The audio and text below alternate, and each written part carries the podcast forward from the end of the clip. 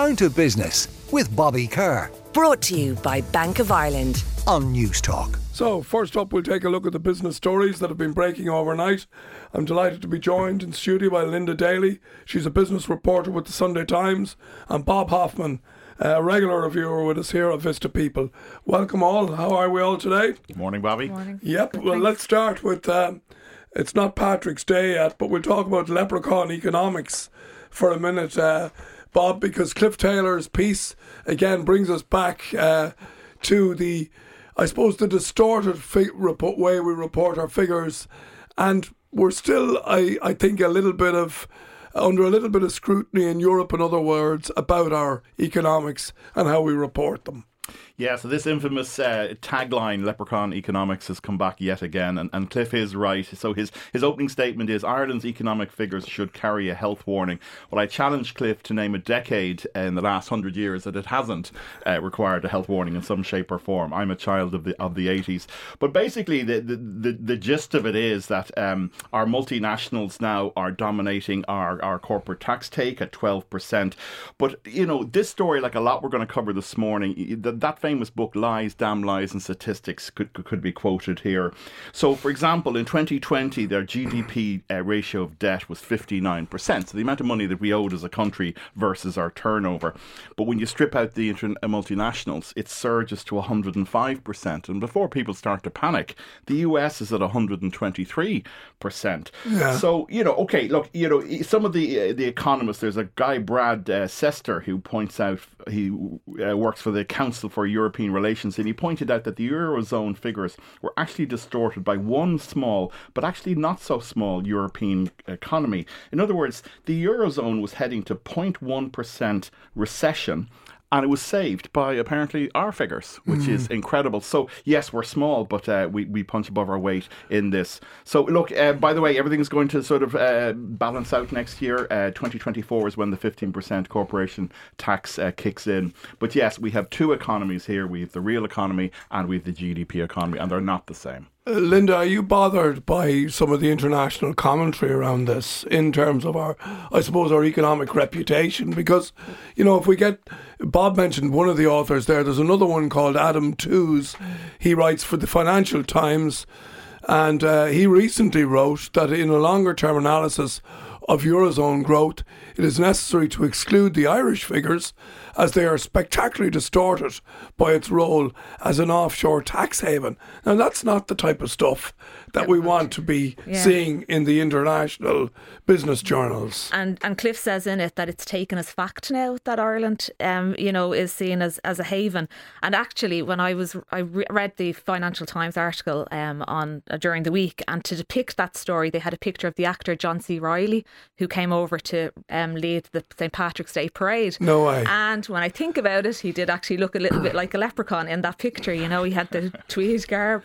So it is, I suppose, worrying because it doesn't look well on the CV, really, does yeah, it? and, and again, like the numbers here and the distorted numbers are colossal. Like if, if you, because you can read, you know, you can read a completely different picture if you include or exclude multinationals. And he said in 2015, we were 26% above um, the the average. Um, and the New York Times wrote a story at the time. I, th- I think you may have mentioned it there. Um, you know, kind of pointing out that you know we had distorted the figures, and the embassy complained. And uh, you know, should we have kept our heads down? Probably. Yeah, maybe. Yeah, yeah because uh, we we drew further attention to it. All right, um, some tech news because big tech um, discloses uh, 10 billion in charges. Uh, Bob, this is a, a, a piece by Dave Lee. Um, really, this is a cost around redundancies, the job cuts, um, but it, it, it just shows the movement that there's been in big tech to cut costs. So let's remind ourselves. So big tech has now slipped to second place in the Irish economy after pharma. So pharma has overtaken it. And for somebody who's in recruitment and uh, and has had dealings with tech going way way back, does everybody remember the 2001 2002 dot com collapse? Yes. But it turned out to be a very quick 18 month speed bump more than a, a collapse. And I think this is the same. And going back to my, my remark about uh, statistics and, and damn lies, you know, yes, the numbers are just huge. So Amazon, Meta, uh, Alphabet, who own Google, and Microsoft basically have have put 10 billion on the table for redundancies and office uh, closures, etc.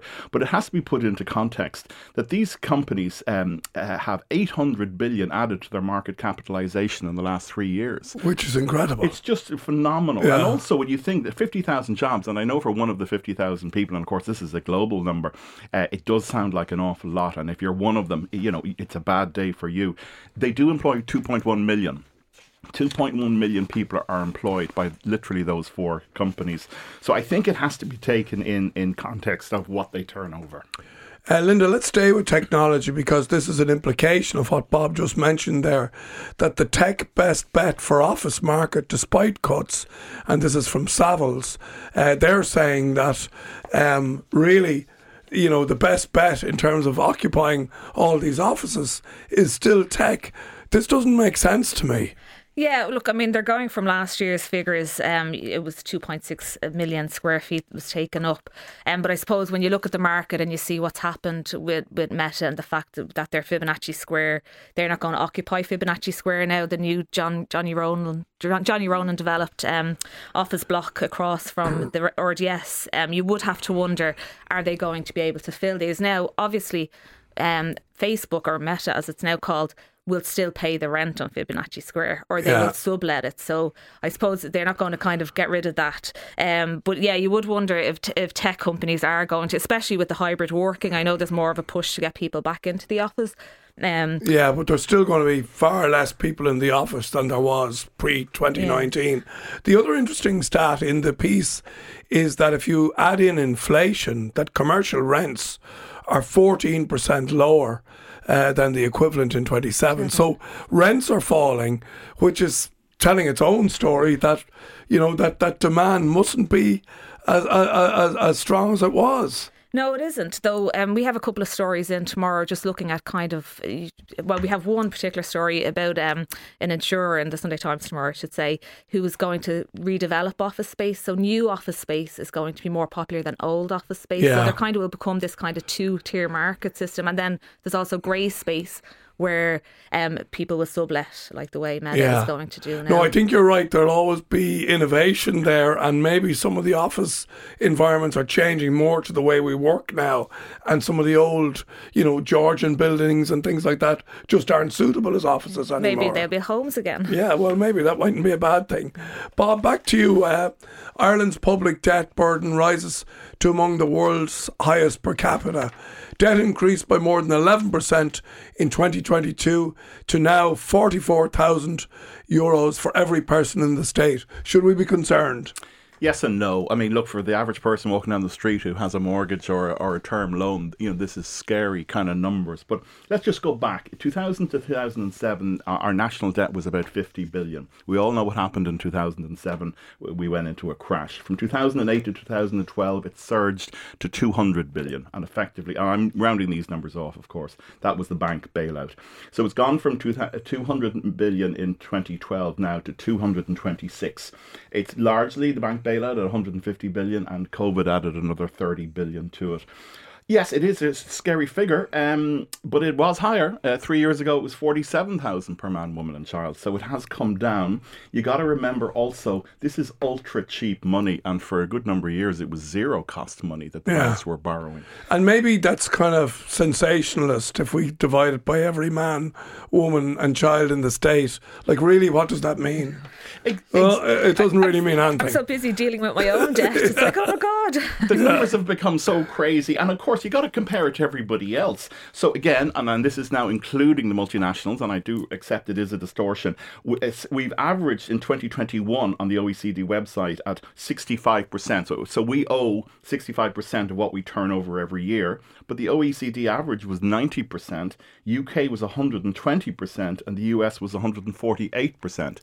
Now, the counter argument is when you strip out the multinationals, Where do it's- we- we're, a yeah. lo- we're a lot worse. And I would be afraid, you know, I mean, there are kind of in, in that article, you know, clear vulnerability, significant risk. And when you hear terms like that, it is a bit scary, isn't it? Yeah.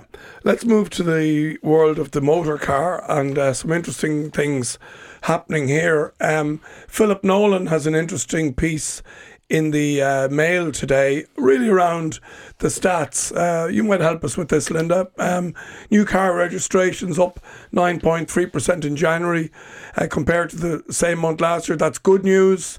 Um, we've got uh, an overall figure, though, of car sales being down by 15% in January if we compare to pre-COVID. So Yeah. Better than last year, but not better than pre-COVID. And I do think it is good to kind of look at the 2019 figures because the last two years have, have been a bit crazy. Um, you know, he's he's looking at kind of the rise as well in EVs and how popular they're becoming. They, you know, 58% of the market share they have now. Um, you would wonder as well though with this this rise in sales, would a lot of people have PCP? Sorry to correct you there, Linda. I think the its automatic transitions are transmissions are 58% of the market share. Oh, sorry. Okay. E- EVs, uh, the percentage basically has slowed uh, to 36.5%, and the market share is about 13.5%. All right. Okay. Apologies. Uh, no, So no, no, no, no, no. Uh, we haven't dominated That's yet. why there's uh, three of us reviewing yeah. the papers, just in case we just in case we mess up. yeah, but um, I suppose as well, you would wonder if PCPs and you know people who've bought, including myself, I'm ashamed to say, um, who have bought the you know every three years we have to change our cars. So you wonder how much that is driving the market as well. Yeah, well, that's again back to finance. Yeah. Bob, what are your thoughts on these figures? Um, County Clare saw the biggest increase in EV registrations, leapt to 114%, despite the poor uh, uh, penetration of fast public chargers on the western seaboard, according Well, to Philip again, Nolan. pour, pouring my cold water on these statistics and damn lies. Uh, 114%, that could be 40 cars, no disrespect to, to County Clare. So it could be a very small number, uh, but if it's 114% increase, listen, God help them because driving around Dublin with an electric vehicle can be challenging finding places to charge, never mind County Clare. But it is the future. It's just, it's a, pardon the pun, it's a rocky road to the future. Let's stay with uh, the motor uh, industry and again Ford returning to Formula One, Bob, uh, as the racing series popularity surges, and uh, this is actually quite incredible. I suppose the rebirth of Formula One. Uh, largely as it appears on the back of a Netflix uh, uh, series called Drive to Survive, but that alone has has increased uh, the viewership by something like twenty eight percent. It's great- incredible. It's great to see it back, Bobby, because I mean, F1. What people don't realize is most of the technology in our cars, a lot of it has been developed in the F1 Sure. circle. You know, the things that they invent, and it did go through a dip in the Michael Schumacher era, where Michael, you know, he won every race that went, and just people switched off in their millions because he just dominated the sport. It is coming back. Uh, John Malone, the Liberty Media um, a, a squillionaire, he's not even a billionaire. He he, bought it for four billion back in uh, 2017. And as an industry, I mean, Ford are back, Audi are coming back. Amazingly, Porsche are not in Formula One, which I just find staggering. But they're looking at coming back in.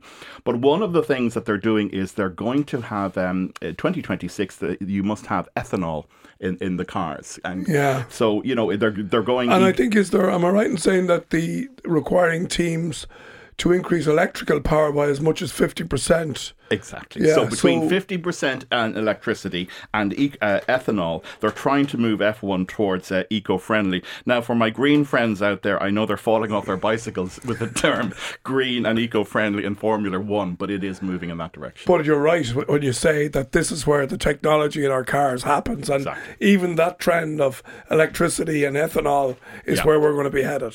Uh, staying with cars, just briefly, if I can, Linda, the richest man in the world taking on Elon Musk. Uh, this is Bernard Arnault.